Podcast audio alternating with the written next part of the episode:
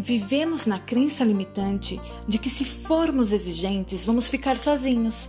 Assim, nos submetemos aos piores relacionamentos, aos piores parceiros, aos piores amigos por medo da solidão.